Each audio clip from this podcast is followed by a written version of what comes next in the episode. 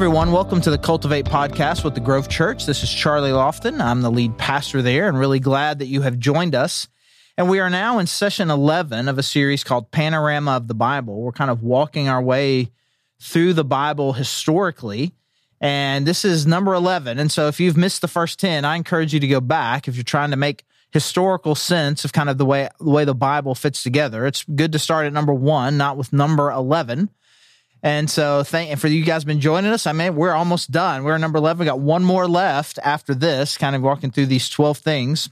We started with the prologue, kind of the intro, the patriarchs, Abraham and those guys, redemption and wandering, the story of Moses, conquest, the story of Joshua taking back the promised land, the judges cycle of kind of how they're figuring out in this in between how to manage themselves and how to walk with God till they ultimately ask for a king, number six, united monarchy, where they have three kings under a united kingdom uh, Saul, David, and Solomon. But those guys, they just had a lot of flaws. And ultimately, in that fourth king, Rehoboam, he is a he's just a big time idiot and a jerk, and end up splitting the kingdom. Number seven, the kingship divided monarchy, and there's two kingdoms: the kingdom of Israel in the north and the kingdom of Judah in the south. And those king, uh, the Israel is a mess nonstop. Gets carried away by the Assyrians a few hundred years later.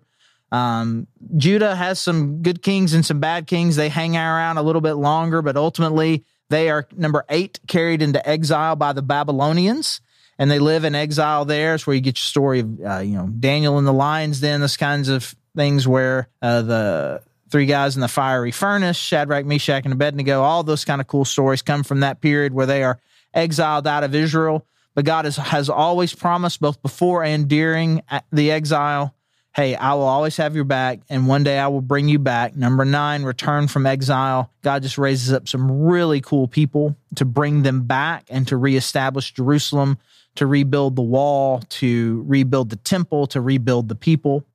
And then ultimately, they make the switch from there to the life of Jesus. We talked about those 400 years in between, between the history of the Old Testament and the New Testament, we go from Israel being kind of, you know, ruled um, by the Babylonians to the Persians to the Greeks to being independent to ultimately uh, the Romans, which is where we find ourselves uh, 400 years later with the life of Jesus.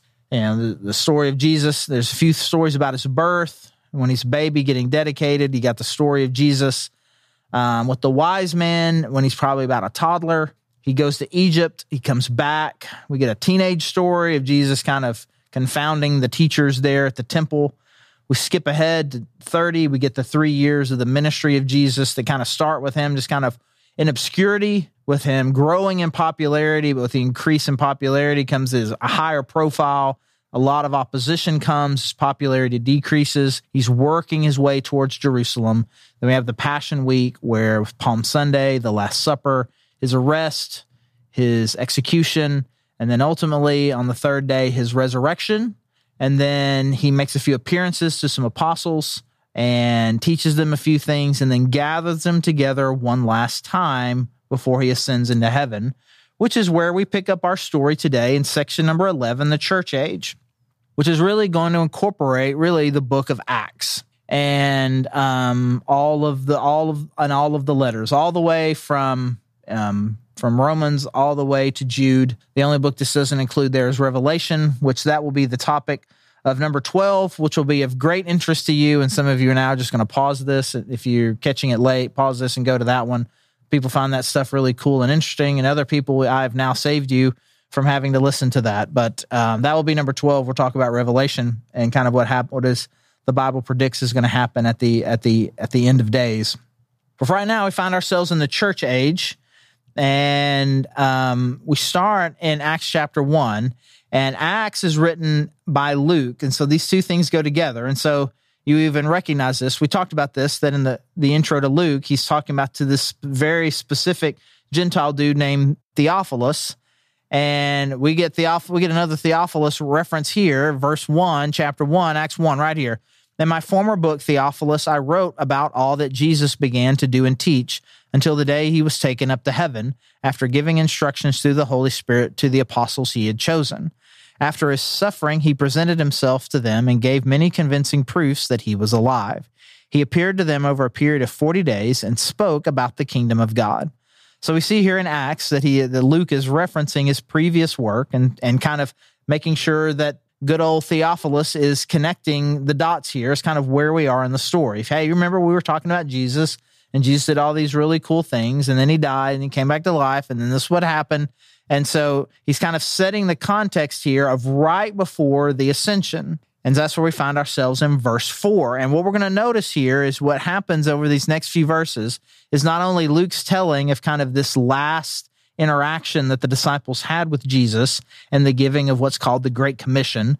Um, it also is going to function as an outline for um, how he tells the story of the book of Acts and the church all throughout the rest of the book. So we not only we're dealing kind of with this initial story about Jesus and kind of bridging the gap, but we're also going to get an outline for the entire book here. On one occasion, while he was eating with them, he gave them this command Do not leave Jerusalem, but wait for the gift my father promised, which you have heard me speak about. For John baptized with waters, but in a few days you will be baptized with the Holy Spirit. Then they gathered around him and asked him, Lord, are you at this time going to restore the kingdom to Israel? Just pause here really quick. He said, Hey, you're in, you're in Jerusalem. Don't, you know, we're, do not leave Jerusalem. Do not leave here. Just wait here. There's something really cool that's going to happen. The Holy Spirit is going to come on all of you. And then they asked this question. This is their response. They said, Don't leave Jerusalem. This gift that I've promised you of the Holy Spirit is going to come. And they, it's almost like they don't even hear that. They really are really tracking with what he's saying. They immediately go to, hey, is this when you're going to restore the kingdom of Israel? Is this when the political revolution is going to start? We know that you're the king. We know that you're Messiah. We know that you're here to overthrow the Romans. Is this when you're going to do it? And so we talked about this in our last episode that there was just this belief with the disciples, especially Judas, who has now killed himself and is no longer a part of the situation. Um, we we we've got this th- this obsession that they have with you being the king means that you are going to grant us political independence. You're going to save us from the Romans. And you see this battle all throughout the Gospels, and it goes all the way here to the very end. This battle of what does it mean that Jesus is going to save the people? Yeah, that you're going to save us politically from the Romans. No, I am going to save you personally and from your sins and from your own bad choices and from your separation, your exile from God. That's what I'm doing. So they keep waiting him for do this. So it's like they understand this is going to be the last time they're going to talk to Jesus. Okay, so then whenever this thing is that you're saying happens, is that when you're going to do the thing that we think that you're going to do? And Jesus has an all-time answer here. Verse seven, he said to them, "It's not for you to know," which is just great. I mean, that is just straight up. That's straight up parent talk right there. You know, don't don't ask me, kid. Go to your room. Um, he said to them, "It is not for you to know the times or dates the Father has set by His own authority." This is not your concern. Verse 8. But you will receive power when the Holy Spirit comes on you. So there's an interesting dynamic here. You're asking about political power. When are we going to have our country back? And are you going to let us be your kind of lieutenants? It's not for you to know when, when he's going to do that, but you will have power. You will have power. It's not the power you're thinking about. So there's a play on words here. They're asking a power question, and he says, That's the wrong question. Let me answer a different question because you will receive power when the Holy Spirit comes on you, and you will be my witnesses in Jerusalem and in all Judea and Samaria and to the ends of the earth. And after he said this, he was taken up before their eyes, and a cloud hid them from their from their sight. They went looking intently up into the sky as he was going, when suddenly two men dressed in white stood beside them. Men of Galilee, they said, why do you stand here looking into the sky? The same Jesus who has been taken from you into heaven will come back in the same way you have seen him go into heaven. We will come back to that verse when we talk about what's supposed to happen when the world ends because that is a very that is a very key verse there when it's this this this when this angel says he's going to come back in the same way that he left. It matters because it kind of undoes a couple of wild, really dumb theories that exist in the world. But that's not that's that's for next week. Anyways, so we got this story here of kind of this last meeting that Jesus has where he gives them again what's called the Great Commission. And the way that I like to think about the Great Commission is they've been following Jesus for three years, which was a very literal thing. I'm following Jesus. He's there and now he's over there. I'm going to follow him over there. And he tells me what to do because I heard him say it because he was standing right there. what does it mean to follow Jesus? What do we need to be about if I'm a follower of Jesus and Jesus isn't literally here? And this is what he tells them. And, and you're going to be my witnesses in Jerusalem and Judea and Samaria and to the ends of the earth. This is the commission that um, the mission, the the vision, the the tasks that Jesus has set for his followers. And then he goes. But we also, again, like I said, we have a we have a um, we have an outline for we're going to we're going to find out kind of the way that this book is structured. It starts with, "Hey, don't leave Jerusalem." Because first thing that's got to happen is the Holy Spirit has to come on you, and that's going to be the very next um, the very next story that we are going to see is we're going to see the story of how the Holy Spirit comes upon them. Then it goes from there and it says, and then you're going to be my witnesses first in Jerusalem, then in Judea and Samaria, and to the ends of the earth.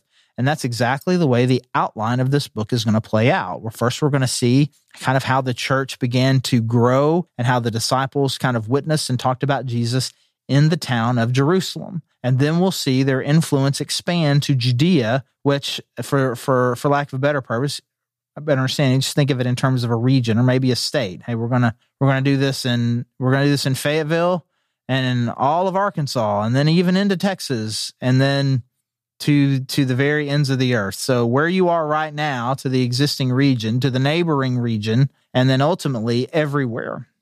And so we will see the outline of the book go that way. We'll see them first in Jerusalem, then in the surrounding areas in Judea. We'll see them go to the neighboring community of Samaria, and then we will see them take the gospel well beyond the borders of Israel and Judea, Samaria, all those places to what they certainly at their time they would have considered the very ends of the earth. As far as any of them knew if any place existed, we're going to see the gospel go beyond that. And then in the age we live in right now, we are continuing our our we have been given that commission and we have taken it even further to further places even beyond our recorded in Acts um, 1 through 28. So let's make sure we kind of get the the the idea here. There's a lot of really cool things here that happen. So we have the Holy Spirit coming upon the disciples in a really miraculous way. And it says it's like tongues of fire come on their head. And then they begin to speak in other languages. And it begins to attract a crowd. And all these people are starting to hear because people are hearing them talk in their own language. They got all these people out there. And um, and all these people are starting to come because there's these, you know, these a few dozen people who are just sitting there talking in all these different languages, and all of a sudden I, I'm I'm hearing I'm hearing I'm hearing what I'm hearing them in my own language. How does this Jewish person know my language? This this is wild. So they've drawn quite a crowd, and and one of my favorite all time um, favorite passages, especially in the Book of Acts, maybe maybe in the Bible, they say, "Man, these this is crazy. These guys must be drunk." And Peter's response to them is, "Man, we're not drunk. It's too early." I mean, he doesn't act offended by the question. He doesn't say we don't do that, nothing like that. He says, "Man, it's early in the morning." I, there's I don't know. There's not an implied just give me time there, but there's just something there. There's something about that that has always found found it funny to me. Um, hey, you're drunk. No, man, it's early. It's I love it. Anyways, so we have this, and so then Peter says, "Let me tell you actually what is happening," and explains to them about that this is the this is this is this was foretold in the book of Joel that this really cool thing was going to happen, and everything was going to be undone and unmade, and it has to do with Jesus, who you guys just crucified like a month ago, and three thousand people come to faith in in Jesus in that moment. And so, in that one moment there in Acts chapter 2, it moves from a movement of just a few dozen people to essentially a church in Jerusalem with 3,000 plus people. And so, and then we'll see chapter by chapter, just more and more these kind of these big epic moments where they have these opportunities to speak to large groups of people and thousands of people are coming to faith. And so now all of a sudden, we've got this group of guys who've been following around Jesus for a few years and now suddenly they are in charge or trying to lead a movement of several thousand people. And if you have ever tried to get four people to get to pick a restaurant together, then you understand the headache of what it would be like to try to lead something that is brand new, that has never existed, to try to formulate this idea of kind of what does it mean to be the church? What does it mean to be a group of followers of Jesus? And they have all the problems that that that that people like this have. The, the, the biggest one, the very first one they have, same one that Jesus had. They are now, they are now, they are not just the scattered followers of this dude Jesus that we killed a while back. they have now attracted several thousand people. This is a now a big religious slash in their brain political movement, right? The idea that a large religious group is also a political threat that is not a new idea. It was a it was what they felt as well. And so as they are going around healing people and in miraculous ways, it's drawing a lot of attention. It's and they, and they find themselves over and over again being brought in to the religious authorities and being told, you have to stop this. And it's like, bro, you can say whatever you want. You can tell me to stop if that feels right to you, but we cannot stop talking about Jesus. So we have this, this confrontation um, that they have, and they refuse to kind of like, no, we're not. Going. We we have this is what we have to do. This is what Jesus told us to do. And so then, as the movement's getting bigger, they need they need resources not only to to for their mission, but also for to take care of the poor, which is very essential to the thing that they're trying to do, which is to take care of the poor and helpless amongst them. And so people start to sell stuff. They start to sell their land, which gets us to the Ananias and Sapphira story, where um, they say that they sell a piece of land for a certain price, but they lied about it, and both of them drop dead. It is a scary thing, but it just kind of is this kind of kind of this earth shattering moment, I think, for everybody, where it's like, this is for real. Like lying to these people, lying to God. This is a, this, God, God is here, right? And then, um, and then Acts chapter six, the kind of thing that you would just expect to happen. I mean, this, if there is any pastor listening to this podcast, you're gonna be like, mm-hmm. Um, they're giving out food to the widows and to the poor in their area, and then finally the people who's who were not like Jewish, but were uh, more Greek or Roman. It's like, man, our our widows they they they get fed last, and sometimes there's not any food left. And we what what are you doing? And so there's a there's a racial tension there between like a favorability towards Jews. There's also just a logistical issue here, is that it seems like they're not very good at the managing and distribution of resources. And the apostles are like, bro, we, we God has called us to do something very different than this, and so they start to establish more leadership types of structures to manage these kinds of things, which is a really good answer to a, a real serious problem. And they they appoint these guys as deacons, and depending on what the church that you went to, you may know what that is, but essentially kind of people who are serving to the church. One of these guys is a guy named Stephen. In addition to his deacon duties, he is also someone who is very passionate about talking about Jesus, and he gets arrested and gets in trouble and they are about to kill him. And he gives like the sermon of a lifetime. You want to read the best sermon that is maybe anywhere outside of the stuff that Jesus said, then you just read Acts chapter seven and just what Stephen has to say. It is it is it is incredible, uh, and it does not have the effect of turning any of these people with the rocks in their hands uh, favorably towards Stephen. Um, in fact, it has the opposite, and they kill him which he essentially then kind of becomes the first martyr um, person to die for the faith there in the book of Acts. And it causes, imagine what, what would happen. Like all of a sudden, like someone, someone died because of preaching about Jesus and they begin to scatter. And it is here then that we begin to see the outline of the book of Acts that I told you was going to be there. We see it happen. Right now, everything's happening in Jerusalem. And some people speculate that one of the reasons why this had to happen, because it just seemed like that that that they were never really going to lead Jerusalem, that they'd forgotten a little bit about the geography of their mission. Um, I believe they probably would eventually would have moved there. I mean, they were having a lot of logistical stuff, but it definitely seems like I mean, this definitely accelerated the timeline because now the people who are followers of Jesus are being scattered everywhere.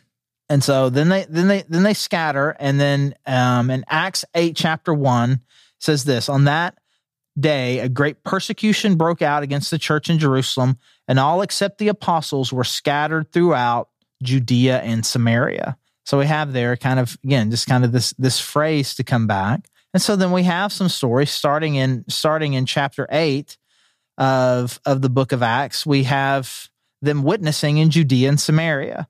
And you'll see that in chapters 8 through 12. And again, Judea kind of being the Jewish region around Jerusalem, and Samaria being a northern um, a, a, northern um, region with a different type of people. And these people were really kind of considered to be half Jewish. And there's a, there was a lot of racial animosity there. They were considered to be, for lack of a better word, I mean, just this is offensive, but it was meant so, like kind of half breeds. And and they were also considered to be traitorous because during the time of exile, it was believed that these that these people were the ones that were kind of intermarrying with the with the bad guys. So while the good guys, quote quote, were being exiled, the you you guys were some of you guys that got to stay were sitting around marrying the bad guys. And and so there was just a lot of racial and political animosity between these two regions. And the fact that outside of the region around Jerusalem that this would be the first place that the gospel would go actually carries a lot of significance to it. That the next place um, that the gospel would go would be to the group of people that the apostles would least likely want to take it and to overcome the the racial, historical, political um, rivalry or you know conflict that had been going on for hundreds of years. And so that's what we have in chapters 8 through 12. We have we see these stories of the expansion of it beyond just Jerusalem to Judea, the the area around, and the neighboring region of Samaria. And then from 13 to 28, we see the kind of the goes to the ends of the earth. Now we see it move from the Jews to the Jews and the Samaritans to ultimately to Gentiles. And this is where Paul is going to really enter the story. We obviously we see him a little bit there in the in the story of Stephen. He's the dude that is holding the coats of all the people who are throwing the rocks and killing Stephen. And he is this great persecutor of of the faith. He's a Pharisee. These are the bad guys from the um, from the Gospels, people who are really opposed to Jesus and he's one of them and is kind of he's very zealous and kind of takes it. He's kind of given the job of of persecuting kind of rounding these christians up and putting them in prison. And he has this you know he, i think you've ever heard this phrase kind of have a, a come to jesus moment right? He, he he literally did. He had a come to jesus moment where he is there on this road to damascus and jesus appears to him kind of in this bright light blinds him and says, Why are you doing that? Why are you persecuting me? He's like, Man, I don't know who you are. And it's like, I'm Jesus. I'm Jesus, the one you're persecuting. Why are you doing this? And and he just immediately switches from being the great persecutor of Jesus to a very faithful follower. And rightly so, people are skeptical about him for a little while, whether or not this guy's legit. When your worst enemy suddenly says he turns to to your side, feels more you know more more like a spy movie than a than a genuine decision. And so there's initially some fear, but a guy named Barnabas kind of takes him under his wing and says, I'm going to vouch for this guy. This guy's a bro. And they kind of form these kind of these first missionary teams that begin to take groups of people well beyond the borders of Israel and take the gospel to all of these Gentile places. And we see some of these places. These are kind of the names of the the the, the people that got these letters written to them: Ephesians, Colossians, Galatians, Ephesians, Philippians. So these are these are names of groups of people from particular towns Ephesus, Colossae, Philippi, um, Thessalonica, Corinth. I mean, these are the places that Paul and these missionary journeys are going. And and and then ultimately he will write letters to. And so Paul is now this traveling missionary. And really the kind of in the book, it kind of switches. He becomes the main character. For a while, in 1 through 12, it's the initial 11 apostles that are kind of the main characters. Then you got Stephen and Philip, a couple of the deacons kind of work their way in there. And then it really becomes the story about Paul and his mission in taking the gospel all over, all over everywhere to the Gentiles. And one particular spot that I want to make sure that we talk about is in is in Acts chapter 15 because they're really having to wrestle with this thing. So they had these Samaritans come to faith, which they're Jewish enough, like they understand what it means to be Jewish. Now you've got these people who really don't have anything in common or connect to Jew the Jewish faith at all coming to faith and they're not living the Jewish life at all. And now they're having to grapple with the, the, with the issue of what does it really mean? Can you be a follower of Jesus and not live in a Jewish way, following Jewish law, Jewish customs, Jewish diets, these kinds of things? And it may seem like a small thing to you, but everybody they've ever known who was good and religious to some degree followed the Jewish dietary laws and customs. And now they're seeing people come to faith and are following Jesus who have nothing to do with their Jewish customs. It was a big deal for them. And Paul is very much like, no, man, the gospel is free. It's all free. It's not about how you live. It's not about these rules. How dare you? And it's like, man, it's a little bit about these rules, isn't it?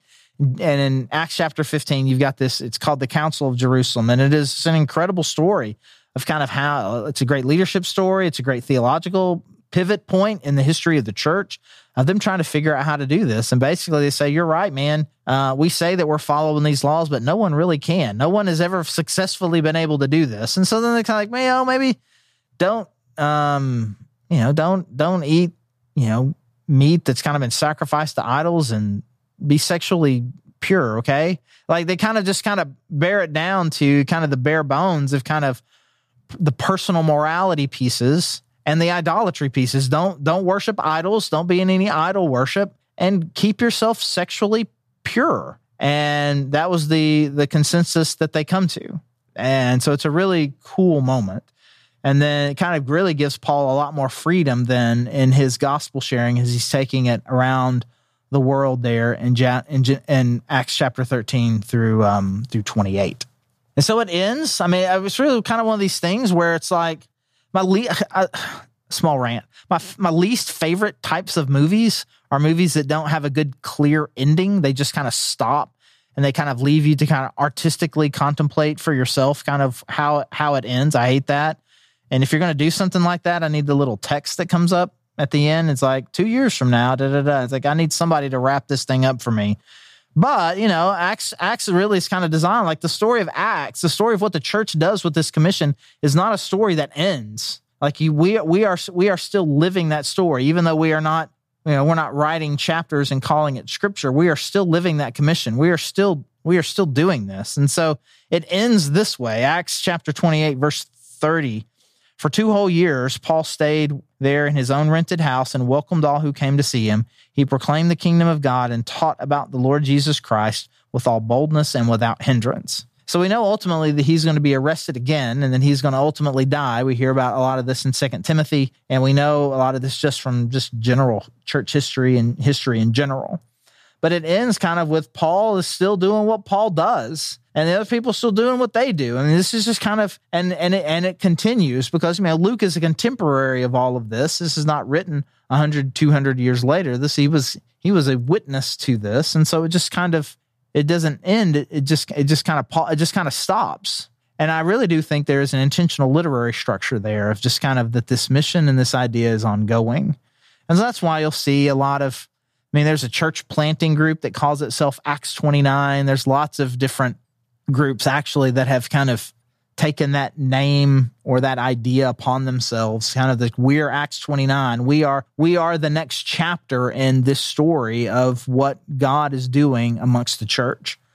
And so really the church age then only incorporates the book of acts but paul's letters john's letters peter's letters james's letter jude's letter these all things happen a lot of them happen outside of the chronology of the book of acts and honestly, we're still living in that age today. I mean, we're outside of biblical history now, but we are still living in that age today as far as we are still supposed to be about and doing the same things. And so all of all of Acts and all of those letters, all the way up until the book of Revelation, kind of fall into this scene, this this section, and then we will finish it by talking about Revelation and kind of what uh, the Bible says about the way the kind of this this story in the Bible, how how it's ultimately going to come to an end.